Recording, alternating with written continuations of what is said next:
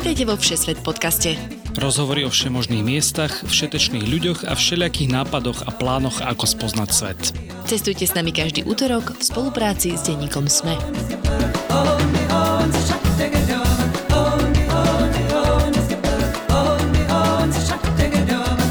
Poslucháčky a poslucháči, počúvate váš obľúbený cestovateľský Všesvet podcast.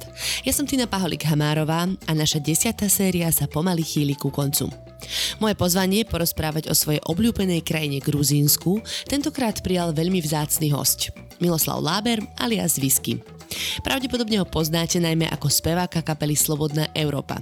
Whisky má však precestované desiatky krajín, pričom práve do Gruzínska sa vracia takmer každý rok.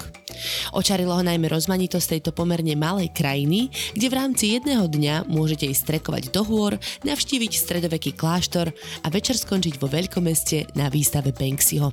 Gruzínsko je podľa neho aj skvelá destinácia na offroad výlety a najmä úprimný kontakt s miestnymi. Tí sa síce za posledné desaťročie už trochu prispôsobili turizmu, no stále sa v krajine dajú nájsť aj nedotknuté kulty. Whisky, vítam ťa vo Všesvet podcaste. Ahojte. A nevieme sa strafiť do jednej krajiny a sme sa dohadovali dosť dlhšie, ale teda teraz si na Slovensku, hej? Áno. A aký máš program? Kde presne sa nachádzaš? No, teraz som práve vo Zvolene a včera som tu mal premietanie v také cestovateľské, čo ja robievam a dneska som v Bystrici. Ešte idem potom do Rožňavy a do Lučenca a tak. No a ešte som na Slovensku tento a budúci týždeň a potom idem do Jemenu na Sokotru a idem do Ománu. No, tak to budeš nedaleko. To by sme mohli teoreticky stihnúť nejakú kávu v Abu Dhabi? Možno. No, tak dohodneme sa. Akože sa tráviš vôbec na Slovensku čas v porovnaní so zahraničím v priemere za rok? Vieš, v priemere, lebo to sa ma každý pýta, že, že ty si stále preč, ale to vôbec nie je pravda. No ja chodím tak päť šesť krát do roka, chodím, chodím na cesty a väčšinou na nich trávim buď takže dva týždne, alebo maximálne teraz som bol také, že, teraz som bol také, že päť týždňov, ale to je skôr výnimka, že idem tak na, na dlho. Takže keď to zrátame, tak to je zhruba, čo ja viem, štvrtinu roka som preč, ostatné som na Slovensku. A chodíš vždy do nejakej novej krajiny, alebo sa vraciaš do tých destinácií, ktoré poznáš?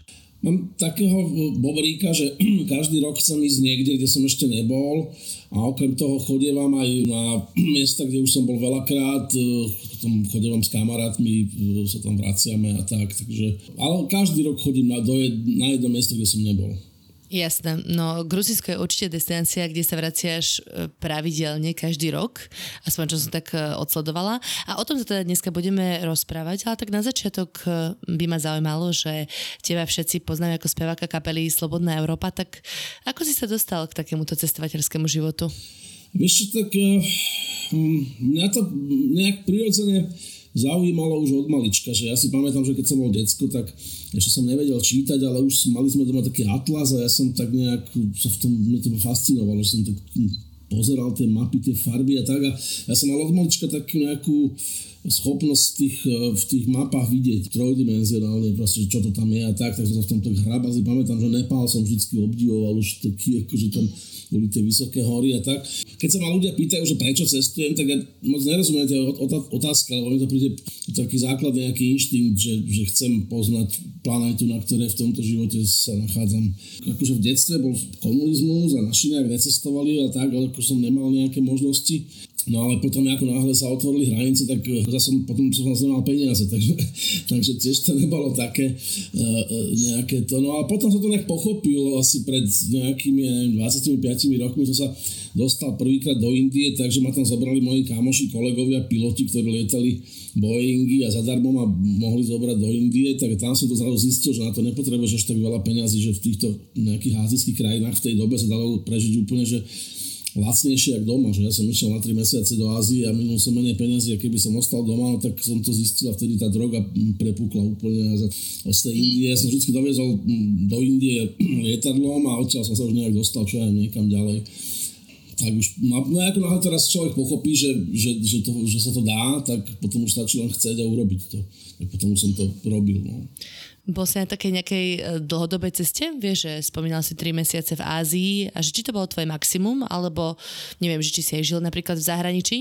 Nie, nie, nie. Maximálne, čo si pamätám, to bolo niečo cez štyri mesiace som bol raz akože v Ázii a dnes už to mám tak, že mne sa nechce. Ja by som akože veľmi nerád e, žil niekde inde, ako na Slovensku. To by to fakt musela byť vojna alebo taká politická situácia, ku ktorej sa síce teraz blížime, ale pevne verím, že, že až také strašné to nebude.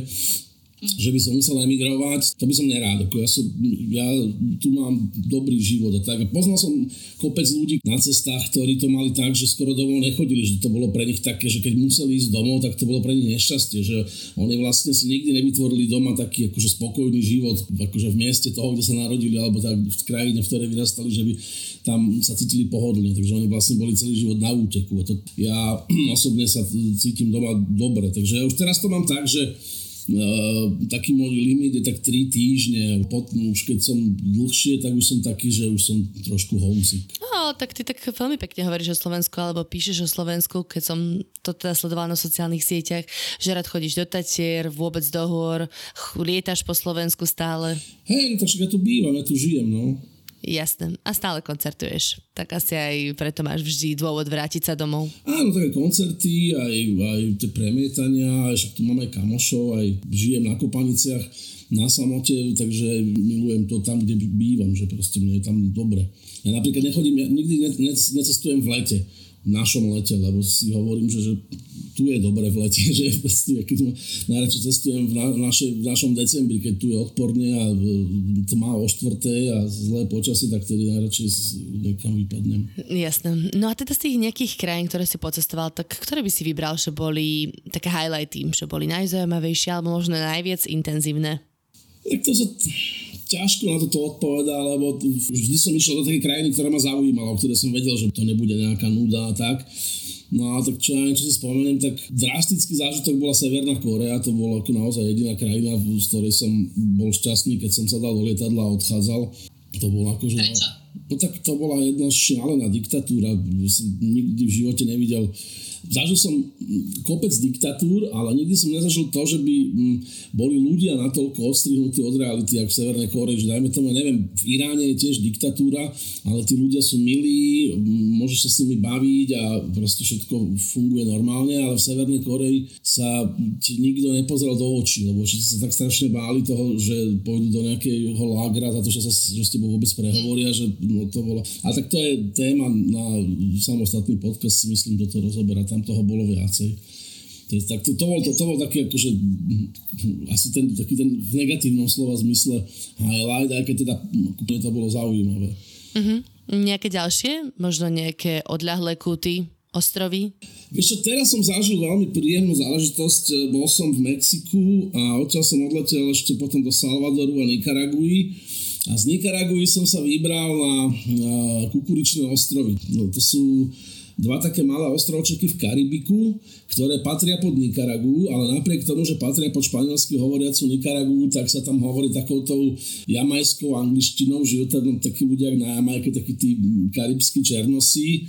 A sú to také ostrovy, že letí tam iba cesna, Grand Caravan, taká dvanásťmiestna, doletíš na ten väčší ostrov a odtiaľ ideš ešte loďou na ten malý a na tom malom ostrove tam nie sú žiadne hotely nejaké veľké alebo čo, nejaké bungalovy, tak prišiel pre mňa majiteľ bungalovu k lodi mi zobrať akože batožinu s fúrikom, lebo, lebo na, tom, na tom ostrove nie sú žiadne cesty, ani žiadna, žiadne motorové vozidlo, ani motorka, ani nič, tam sa všetko vozí na kárach a všetko prejdeš peši a tak.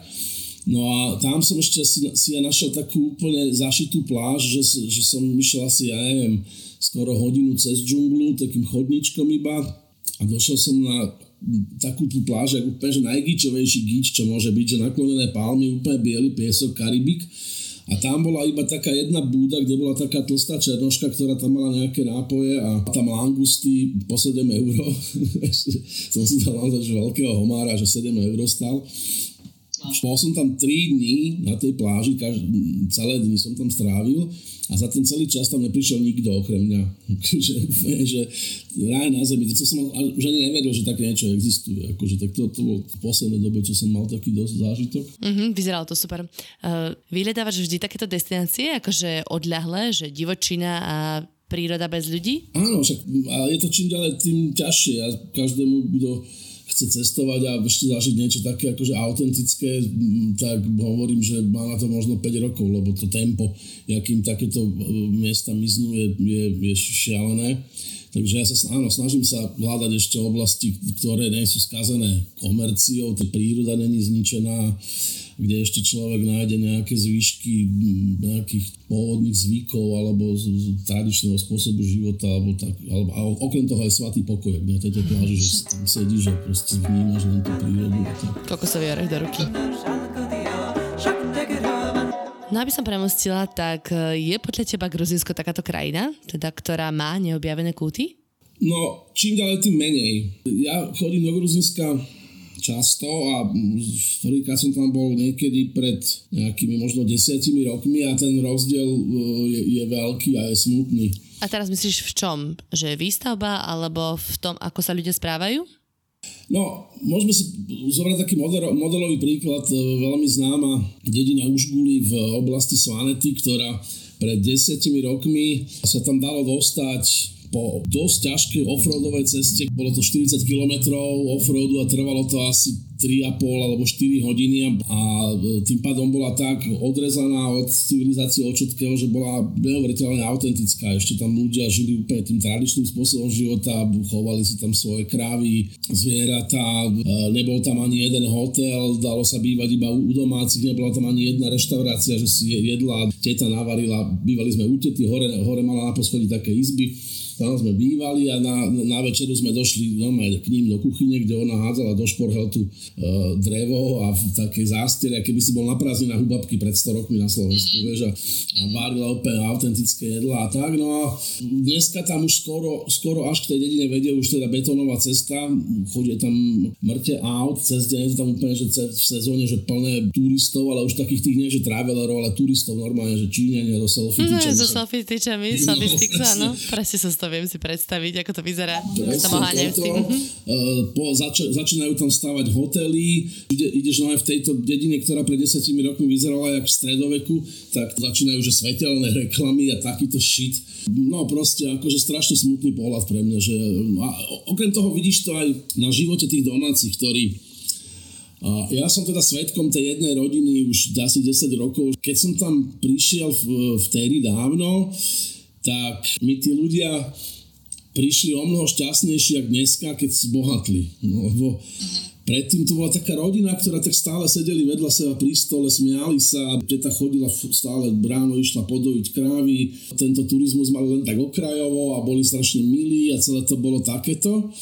A teraz, jak zrazu zbohatli, už teraz ešte dokonca postavili taký hotel, a už sa tam rozviedol ten jej syn s tou ženou, lebo sa pohádali o nejaké peniaze a neviem čo, už aj tá babka je taká, že už vôbec nie je taká milá, uvoľnená, už je celá v takom krči, že proste keď vidím ten pohľad v, v ich očiach, tak mi nepríde, že sú šťastnejší a celkový zážitok z tej dediny je teda veľmi smutný pre mňa.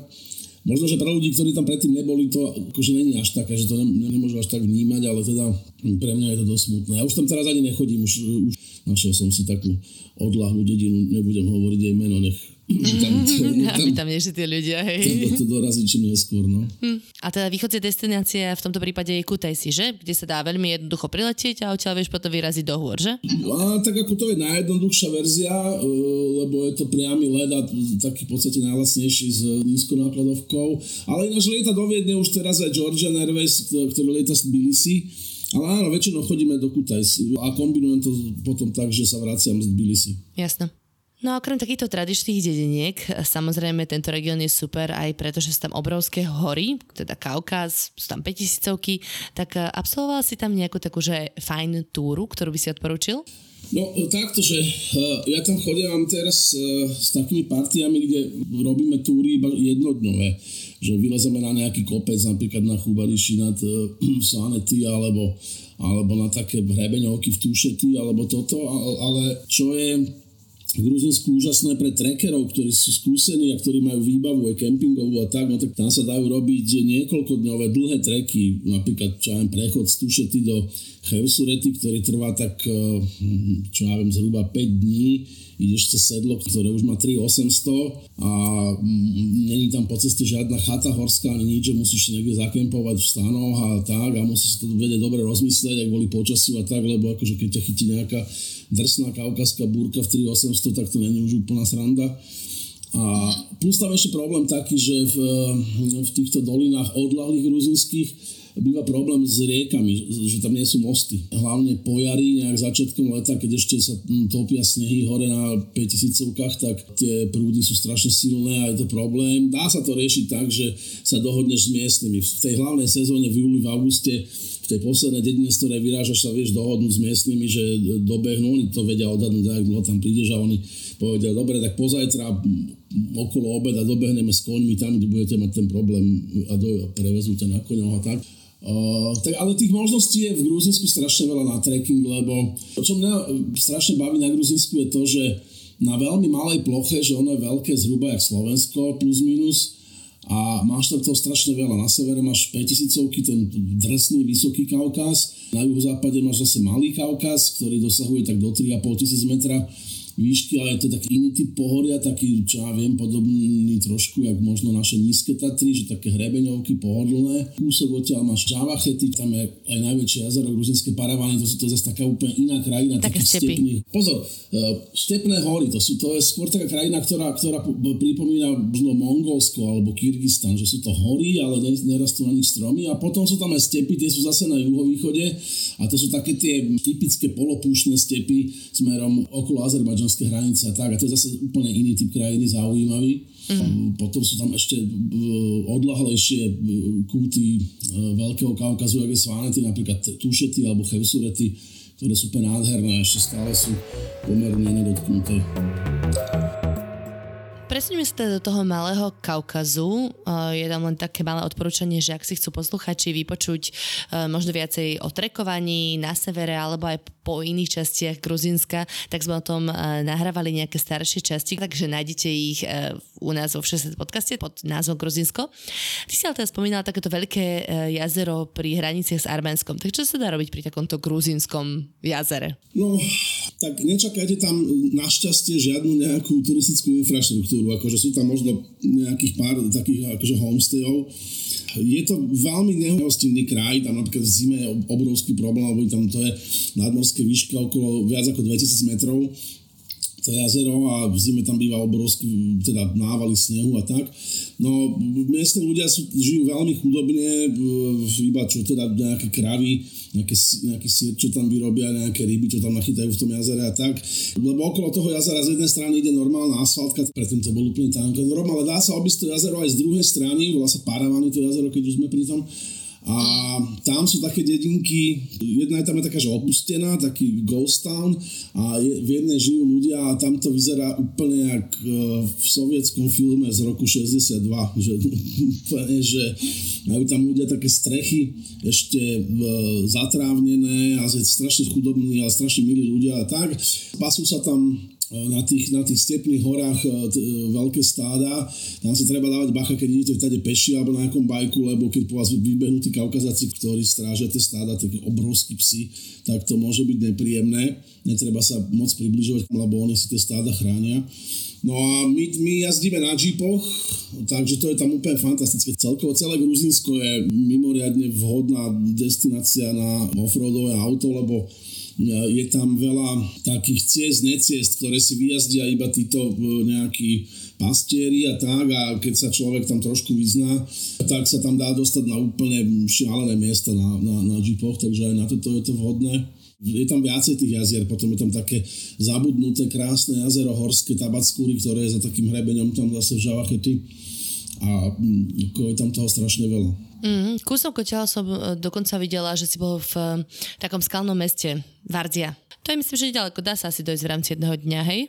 Áno, áno, to je, my keď odchádzame z Vardzie, tak vždycky ideme z Vardzie ráno a už ideme okolo toho jazera Paravany a skoro po obede sme v Tbilisi. Uh, no Vardzia je asi najdôležitejšia gruzínska pamiatka, je to skalné mesto, z jedenásteho storočia dokázalo poňať neuveriteľných päťdesiat tisíc ľudí vtedy. Ono postavila tu kráľovna hlavne teda z obranných dôvodov.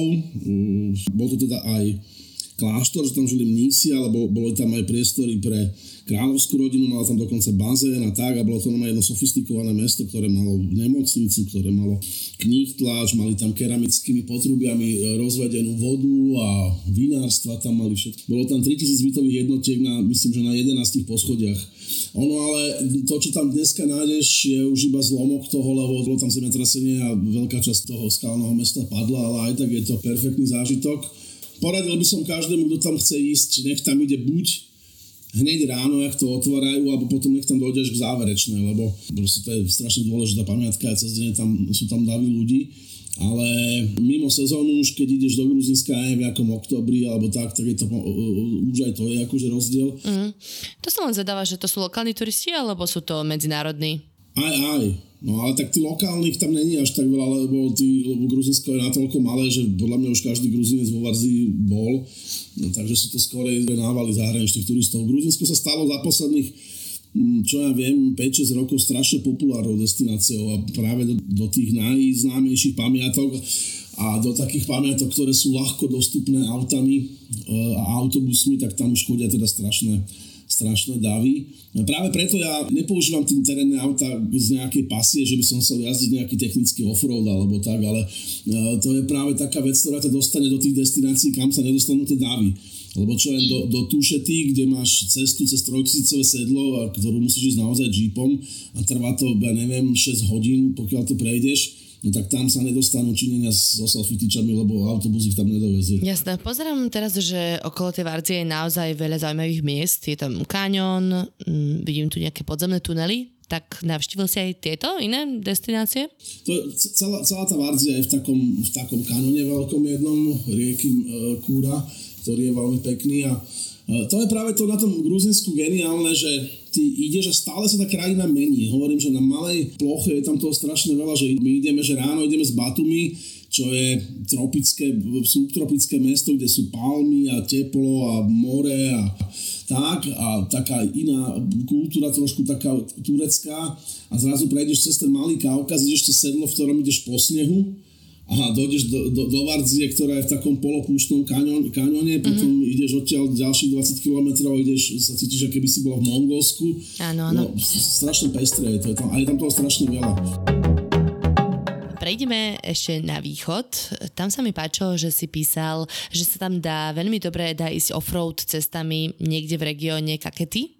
To je už skôr taká stepná oblasť, že? Áno, to je úplne stepná oblasť. Dá sa tam, dá sa tam robiť geniálna offroadová trasa, ale nikomu by som to nedoporučoval robiť na vlastnú pes, pretože to musíš poznať a keď to nepoznáš, tak sa ľahko dostaneš do Azerbajdžanu, čo je strašný problém. Keď, kebyže prejdeš autom do Azerbajdžanu, chytia ťa Azerbajdžanci, ktorí sú veľmi citliví na svoje hranice, však vieme, že maj, aký majú konflikt aj s Arménmi o Karabach a tak. Kebyže tam prejdeš autom, tak je to ne, nedovolené prekročenie hraníc a myslím, že tam, aspoň teda keď som to pred tými nejakými ôsmimi rokmi zisťoval, tak to bolo tak, že ti zhabú auto, ktoré už nikdy v živote nedostaneš naspäť, zavrú ťa do basy a budeš tam sedieť aj neviem dva týždne, pokiaľ sa to nejak vybaví diplomaticky, aby ti ten pobyt nejak zlegalizovali a nejak legálne ťa vyhostili a dostaneš brutálnu pokutu. Takže nikomu by som neradil v tejto oblasti si robiť výlety na džipoch len tak na verím Boha. A teda to je z ktorého mesta? Alebo že kde je nejaký východzí bod? Tak ja som na to došiel takým spôsobom, že ešte bola kedy dávno, keď neboli tak rozvinuté mapy cé zet, jak sú dneska a tak, tak zblbla navigácia. Som išiel z Bilisi a išiel som tam taký azerbajdžanský hranic, taký kláštor David Garedži slávny, taký skalný, jaskinný kláštor. A ja som išiel tam a úplne ma zblbla navigácia, dostal som sa úplne do, taký, do takého oblasti, kde majú cvičište špeciálne jednotky gruzinské a tým som prešiel a našiel som ešte úplne iný kláštor, ktorý je ďaleko zaujímavejší ako ten slávny, lebo, lebo je tam ešte naozaj taká perfektná atmosféra, nikto tam nechodí. Tam je potom taká dedinka Udabno pri tom, pri tom kláštore, iná vlastne v tej stepi a tam má neuveriteľný, neuveriteľný gezdar, taký môj kámoš Poliak, Xavier. Volá sa to, že Oasis a úplne úžasné miesto, taký hippiesacký vibe výborný tam je a to ubytko je akože úplne, až by som povedal, že butikové, strašne dobre sa tam, tam varí a tak, tak tam vždycky prespíme. Práve tento Polia, keď som tam bol prvýkrát, tak ja som odtiaľ pokračoval smerom do Národného parku Vašľovany, ktorý je úplne v tom už rohu takom, že najodľahlejšia časť Gruzínska smerom k Azerbajdžanu. A uh, on mi nakreslil na papier takú mapu, že, že takto, aj keby si mal tú mapu, tak uh, ti to nepomôže, lebo tam tie, skôr by som nazval necesty, ktoré tam vedú cez tú step, sú každý rok iné, lebo ich vyjazdia pastieri, ktorí tam ženú nejaký dobytok, takže tie cesty, tam, kde si išla minulý rok, tak tam zase cesta je zarastená, je tam nejaká nová a nevieš, kam vedie, takže toto ja mám túto oblasť už veľmi dobre načítanú za tie roky a význam sa tam môžem povedať, že lepšie možno jak miestny. Uh, tam môžeš dať dvesto kilometrov cez tú step takú, že nestretneš nikoho. Že, ne, a tam to David Gareč, to není jeden kláštor, to už vzniklo v šiestom storočí a to bola sieť asi osemnásť kláštorov v tejto stepi, kde mnísi žili v jaskyniach takých pevnených, že boli tie jaskyne na, na takých miestach, kde sa ťažko dalo dostať. No a týchto opustených kláštorov tam je niekoľko veľmi krásnych, ktoré majú o mnoho lepšiu atmosféru, ako ten, kde chodia autobusy. Ten hlavný. Sú tam potom ešte také, že bahenné vulkány, to sú také... To je tiež stále v tom Cípe, dole na juhu, hej? Áno, áno, oni sú až také podobné, bahenné vulkány sú aj veľkou atrakciou Azerbajdžanu, ale sú aj na území Gruzínska, ale to je už práve oblasť, kam potrebuješ povolenie, špeciálne povolenie od uh, pohraničiarov, tam musíš ísť do také dediny Dedoplickárov, kde je aj správa Národného parku Vašľovany, takže je to veľmi strážené. No a teda v tom úplnom Cípe už sa nachádza úžasný národný park Vašľovany, ktorý je tiež takýto stepný, ale tam, tam je veľa takých veľmi zvláštnych skalných útvarov zase, tam vedú také šialené cesty úplne krásne, kde, kde absolútne sa nedá dostať, keď čo len trošku naprší, lebo cesty sú na takom ílovitom podklade, že sa to tam brutálne začne šmýkať, že môžeš mať aj traktor a zapadneš, proste, že sa nepohneš, takže aj to treba vedieť tieto veci. Hej, ja predpokladám, že tam nie je nejaká rozsiahla sieť dediniek, aby teda išiel niekto vyťahovať, alebo že by si musel čakať na pomoc. Nič tam nie je, naozaj tam sú posledná t- takéto mestečko, ktoré sa volá Dedoplickáro, za tým je ešte jedna taká poloopustená dedinka, potom tam není naozaj nič. No ale sú tam vojaci, že keby si tam zapadol, ale ono je to tak, že oni, oni si povedia aj na tej správe Národného parku, že teraz tam nemôžete ísť, lebo tam proste je to nezjazdné. Uh, není tam signál, čiže treba mať všetko offline a tak a uh, treba naozaj sa trošku mať skúsenosti, lebo dá sa tam aj stratiť, aj zapadnúť, aj dojsť k prúseru. Mm. Takou veľkou vychytávkou tejto oblasti je, že tam bol uh, pozorovaný leopard. No, snežný? Nie, nie, nie, normálny. Stepný leopard? Stepný leopard, ale snežný bol teraz najnovšie pozorovaný v Tušeti v, v, v, na, vo Veľkom Kaukaze hmm. asi pred tromi rokmi. Oh, wow. Ich je, veľ, ich je naozaj veľmi ťažké vidieť. Áno, on je strašne plachý, že to nemá šancu vidieť a niekedy sa to musíš mať úplnú náhodu. Mm, tak ďalšie lákadlo. A ešte sa teda chcela spýtať, že keby niekto nešiel off-road, že by teda sa naozaj báli takto ísť, tak tie kláštory sú dostupné a že vieš sa tam ísť ako turista aj pozrieť dovnútra? Áno, áno. Vieš sa, keď nemáš auto, tak sa vieš dostať, čo ja viem, aj nejakým zájazdom z, z, z Tbilisi alebo tak. Uh, sa vieš dostať do toho hlavného kláštoru David Garedžík. On, on má viacero častí. Tam tá pôvodná, pôvodná č- skala zo šiesteho storočia, v ktorej sú dodnes obývané jaskyne, kde žijú mnísi a potom je tam pristávaný taký z neskorších dôb taký, taký kamenný kláštor pekný a môžeš ísť dovnútra, nemôžeš ísť až k tým obydliam tých mníchov, samozrejme, aby si ich tam nerušila. Aha, akože, že tam stále sú, hej? Áno, stále, stále je to obývané. Tak sa vrátili, lebo počas komunizmu samozrejme boli odtiaľ vyhnaní za akýkoľvek prejav náboženstva a práve v tejto oblasti, táto oblasť bola celá uzavretá. Tých mníchov vyviezli všelikde na Sibír do lágrov a čo ja viem, čo postrelali a však vieš, čo komunisti robili s mníchmi. A bola tam strelnica vojenská, pretože údajne im tá oblasť akože pripomínala Afganistan, v ktorom oni bojovali, tak tam cvičili na afgánsku vojnu. Neuveriteľné školy spôsobili tí vojaci, oni na schvál chodili a samopálmi strieľali v tých jaskyniach do tých fresiek a tak, akože to tam, je tam kopec vecí zničených. No dajme sa klogisickú zastávku, keď povieš o tom, že ideš nejakým offroadom, alebo teda niekde ideš sám, tak kde si to auto vieš požičať? Musíš si ho požičiavať niekde v Tbilisi, alebo vieš to aj v nejakom inom meste vybaviť? Tak to už ja mám, ja už mám svojich ľudí, s ktorými, s ktorými robím roky, to už ja tam mám svoje vzťahy, ale zložíš to normálne na internete.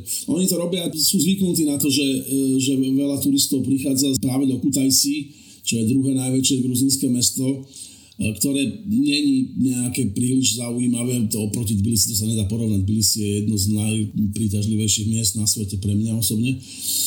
Tam oni vedia za nejaký poplatok ti tie džipy doviezť aj tam priamo na letisko do Kutaisi. Mm, jasné. No a keď sa takto presúvaš po týchto odľahlých regiónoch, tak sú tam nejaké možnosti na kempovanie, alebo práve len takéto homestays, že ostávaš s domácimi rodinkami? No tak kempovať v Gruzinsku si myslím, že môžeš hoci kde, že nikto ti nič nepovie, keď si niekde postavíš stan, alebo teda nejaké obytné auto, alebo tak. V tomto je to Gruzinsko úžasné, že nikto ťa tam nejakým spôsobom neobmedzuje, že kade môžeš, nemôžeš jazdiť, kde môžeš kempovať, nemôžeš kempovať. Tak sú tam už akože čím ďalej tým viacej máš ubytovania v Gruzinsku a čím ďalej tým viac sofistikovanejší sú, že predtým čo aj tie homestay boli také, že spravidla si nemala akože na izbe kúpeľnú a tak, dneska už je to v podstate samozrejme, že už aj tí ľudia chápu, že keď to ubytko spravia kvalitnejšie, tak ho vedia predať za viac peňazí a kopec ti nájdeš aj na, na bookingu a na internet, takže vieš, vieš si to dopredu proste nejak toto. No, tak tam ide hlavne o to, že ja mám tú výhodu, že ja keď ja idem do nejakej krajiny inej, kde idem prvýkrát, tak ja mám takú, jak som spomínal, takú schopnosť e, vidieť v tej mape, že čo tam naozaj reálne je, že ja proste vidím, že aha, tu končí cesta posledná, tu je pár domov a hen tam už je takýto strmák, tak tam už nebude nič a proste viem si to presne predstaviť a viem si podľa toho nájsť aj potom akože ubytko v takej oblasti, ktorá má málo kedy sa stane, že prekvapí nejak negatívne, že väčšinou teda viem, kam idem, že aj už dneska sú tie možnosti. To je taká dvojsečná zbraň, že na jednej strane je to veľká výhoda, že dneska si vieš všetko vygoogliť. Teda ja používame také všelijaké blogy, napríklad v rámci tých ciest, že keď sa idem niekam vybrať na nejakú cestu cez hory offroadovú, tak aby som tam niekde neostal vysieť, tak si viem na nejakých motorkárskych fórach pozrieť, že oni to natáčajú, že viem si tú cestu pozrieť, že čo je to za kvalitu tej cesty a tak. Na druhej strane to je z takého nostalgického hľadiska pre nás e, smutné, lebo keď si spomeniem volakedy, čo aj pred dvadsiatimi piatimi rokmi, to nebolo absolútne takto jednoduché, jak dneska, že, že keď sme mali niekde, ja neviem, v Goa nejakú svoju tajnú pláž, kde sme chodili len nejaká partia, nejaký istý typ ľudí, tak sa to nemal v podstate kto dozvedieť ako. A ak sa nestalo to nešťastie, že niekto o tom napísal do Lonely Planet. Lebo ten, kto si to vedel proste nájsť a ten, komu to niekto doporučil, tak, tak mal ako keby taký nejaký certifikát, že ty sem patríš. Uh-huh. A takto teda pristupuješ aj k tým gruzinským zákutiam, hej? Áno, a to je všeobecne všade tak funguje, že ono to potom malo veľký vplyv aj na... To bol úplne iný vzťah aj medzi, tými, medzi nami a tými miestnymi ľuďmi a tak, no a to dneska už všetko vymizne. Ona mi hovorila tam tá te, tetuška, u ktorej sme bývali, že, že to je strašné, že ja som tu minule bola a že som si tu umývala nohy a že som zrazu niekto vtrhol mi do kuchyne a začal ma fotiť. Vieš, že potom už aj tí miestni ľudia z takéhoto typu turistov proste do, dostanú proste... Je, jasné, to je ako keby niekto prišiel na kopanice, vieš, si fotiť život Slovákov. Mm-hmm. Takže rozumiem. Ale teda v každom prípade asi sa dá prísť do takejto dedinky, popýtať sa. A, a ináč tí ľudia, ako najlepšie s nimi komunikovať? Hovoria po anglicky, alebo skôr po rusky, alebo teda nejaký mix? No v Gruzinsku je to v princípe tak, že všetci ľudia, ktorí sú mm, trošku starší, že nemajú, že majú čo aj tridsať a viac, tak ešte všetci vedia dokonale po rusky, pretože to Gruzinsko bolo bohužiaľ súčasťou Sovietskeho zväzu a tá ruština tam bola e, ich druhým jazykom, takže v tomto ja mám výhodu, že e, som vyrastal za komunizmu a som sa tú ruštinu naučil, a keď ja som ju nenávidel. A som si myslel, že neviem po rusky, až keď som začal cestovať znova, tak som si ju nejak oprášil a zistil som, že viem, a tým, že chodím už teraz dlhé roky aj do Gruzínska, do Kyrgyzstanu, tak viem po rusky pomerne dobre, takže toto je úplne easy. Ale už po rusky nevedia mladí ľudia. Napríklad, že ľudia okolo dvadsiatky väčšinou nevedia po rusky. Okrem toho, Gruzinci majú Rusom veľmi negatívny vzťah, čo však ich mm. dvakrát napadli, zabrali im asi štvrtinu územia, takže nikto tam nemá nejakú radosť z toho sa učiť mm. po rusky. Tak stále majú tie sporné územia v rámci Gruzínska, kde sa neodporúča chodiť? No nie, no. Rusi zabrali štvrtinu územia, celé Abcházsko a celé, celé Južné Osecko, kde teda vysponzorovali zbraňami lokálnych separatistov a spravili tam vojnu, napadli Gruzínsku, takže proste bol, boli tisíce mŕtvych a tak, bola ona vojna. A potom tam ostal taký zamrznutý konflikt. A tam sa z územia Gruzínska nedostaneš. Do Abcházska sa teoreticky vieš dostať z územia Gruzínska, ale je to veľmi smutná návšteva. Jasné. A potrebuješ tam určite nejaké špeciálne povolenia na to? Áno, a Gruzínci sa na to aj pozerajú tak cez prsty na takých ľudí, lebo proste čo tam máš čo chodiť, keď to je naše územie, ktoré nám zobrali a tak. Takže to by som nedoporučoval nikomu. A ukončíme to trošku pozitívnejšie, a to je v hlavnom meste Tbilisi, ktoré si ty sám označil teda ako jedno z najkrajších miest na svete. Áno, ja mám Tbilisi strašne rád.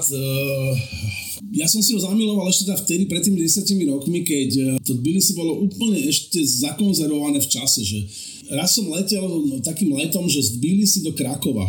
A došiel som z Tbilisi do Krakova a zrazu ma to napadlo, že čo to je, že vlastne som chodil po tom Krakove, ktoré je krásne tiež historické mesto, ale to už bol Disneyland.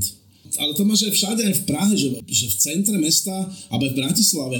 Ja si pamätám, keď som bol decko, tak e, proste na Michalskej v tých dvoroch žili ešte babky, čo tam proste polievali muškáty a sedeli na lavičkách a debatili, deti hrali schovávačku po dvoroch a tak. Dneska sú tam len butiky a blbosti. Mm, Všade predávajú šálky, I love Prague, vieš, a takéto sedlačiny a e, miestnych ľudí tam už nie je. Toto už samozrejme aj v Tbilisi začína, mm. ale stále ešte je to také, že pred pár rokmi, že si bola úplne že sto metrov od hlavného námestia a tam úplne že ošarpané dvory, viselo prádlo, bábky, decka a život taký lokálny, pekný, autentický, vieš, tak to sa mi páčilo. No samozrejme, to není jediná výhoda Tbilisi. No.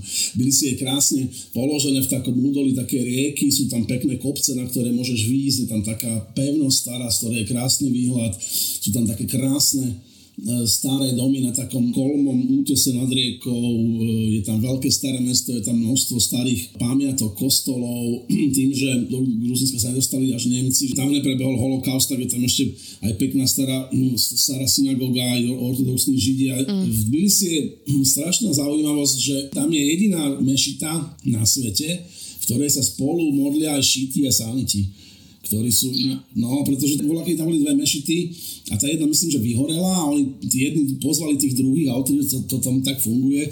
Aj keď teda, ako nepredstavujte si, že, že je v Gruzínsku nejaká veľká moslimská komunita, to je naozaj pár ľudí, keď tak skôr v Batumi, tam už smerom na turecké hranice, tam sú také moslimské dediny, ale to, ale toto je svetový unikát, lebo však tí saniti ortodoxní považujú tých šítov za odpadlíkov od viery, čo je smrteľný hriech v islame a tak. To som vôbec netušila o tej mešite. Hm. A viem, že je tam naozaj veľa veľmi pekných ortodoxných kostolov, teda, ktoré samozrejme sa dajú navštíviť. No a taký veľmi pekný výhľad na mesto je hore od Sochy Matky Gruzie. Tam už prebáva aj taká lanovka, myslím. Áno, tam už dávno prebáva lanovka, no. A potom hneď vedľa tej sochy, vedľa tej Matky Gruzie je potom uh, pevnosť Narikala, z ktorej tiež veľmi pekný, uh, pekný pohľad na mesto. A potom sa dá ešte ďalšia lanovka, taká pozemný funikulár ide hore na, na, na vrch Saminda, odkiaľ máš ešte taký vyšší pohľad na celé Tbilisi. A ináč akože ja som niekedy v Tbilisi aj tak, že čo ja viem, že týždeň alebo čo, čiže pre mňa boli zaujímavé, že tbiliské sídliska, že ty keď ideš preč z toho centra, tam je metro, dostane sa metro napríklad, čo ja viem, na stanicu Delisi, tak odtiaľ sa zobereš naspäť do centra Tbilisi tými bizarnými komunistickými sídliskami, tak to akože Petržalka hadr. To je fajn, že brutálne. Hey, ja si pamätám, že my sme odtiaľ išli mašrutkami, čo sú teda také minivany, ktorými sa presúvaš po krajine a to bolo pre mňa, že brutálny zážitok, lebo to bolo iba obrovská kopa týchto minivanov, chaoticky na takom prašnom parkovisku, hľadal si si teda toho svojho šoféra, ktorý by ťa zobral niekde do iného mesta. mal to naozaj, že vibe tureckého trhu, ale bolo to stále uprostred socialistického sídliska?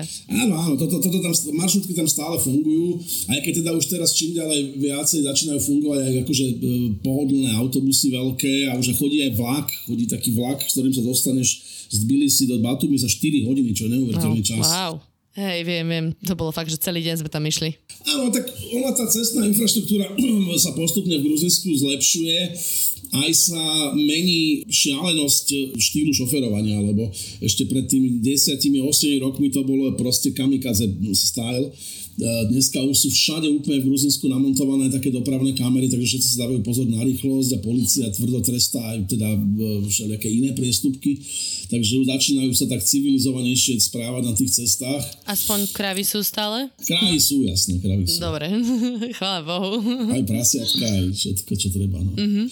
A mne sa veľmi páčilo, ty si písal aj o takých rôznych výstavách a iných aktivitách v Tbilisi, lebo samozrejme je to starobilé mesto a máš tam veľa pamiatok, ale myslím si, že sa veľmi snažia ísť aj s dobou a robia všelijaké zaujímavé výstavy a takéto aktivity.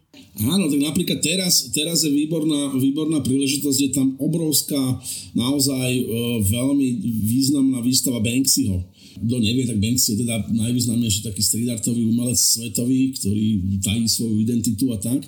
A práve som sa bavil o tom, lebo môj dobrý kamarát je Martin Cubiak, čo je riaditeľ múzea Andyho Warhola v Medzelaborciach, ktorý teda má túto scénu mimoriadne dobre zmapovanú a ja som mu poslal fotky z tej, z tej výstavy a on bol úplne unesený z toho, že on hovoril, že to je tak strašne kvalitná výstava, že ten kurátor, ktorý to robí, že to je proste najlepší kurátor, ktorý to môže robiť, a takže takáto obrovská výstava je.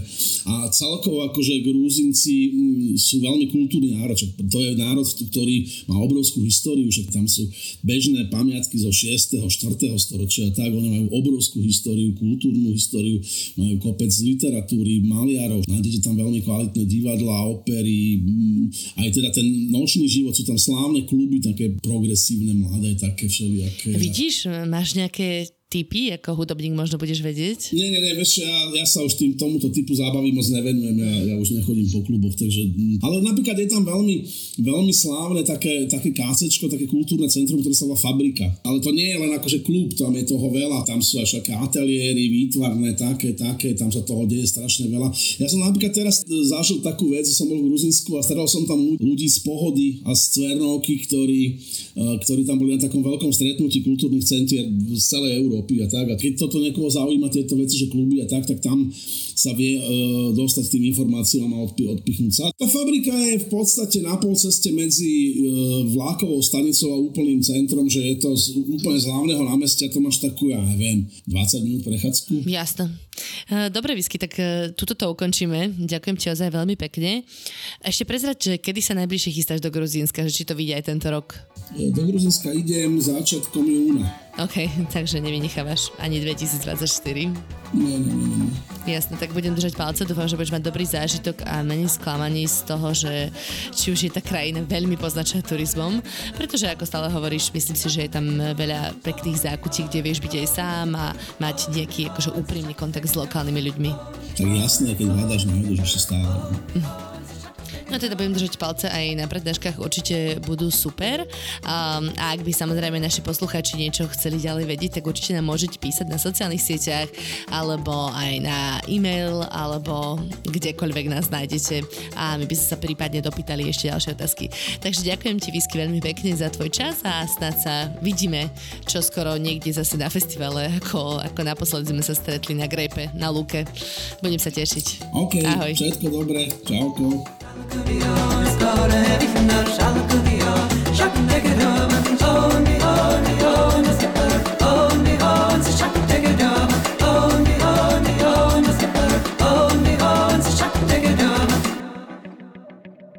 Som Eva Frantová a v denníku SME pre vás každý týždeň pripravujem ekonomický podcast Index, v ktorom sa spoločne s mojimi hostiami a hostkami venujem témam z oblasti makroekonomiky, investovania, biznisu a energetiky. Bližšie rozoberám aj dekarbonizáciu Európskej únie, ktorá do veľkej miery udáva smer súčasných aj budúcich investícií.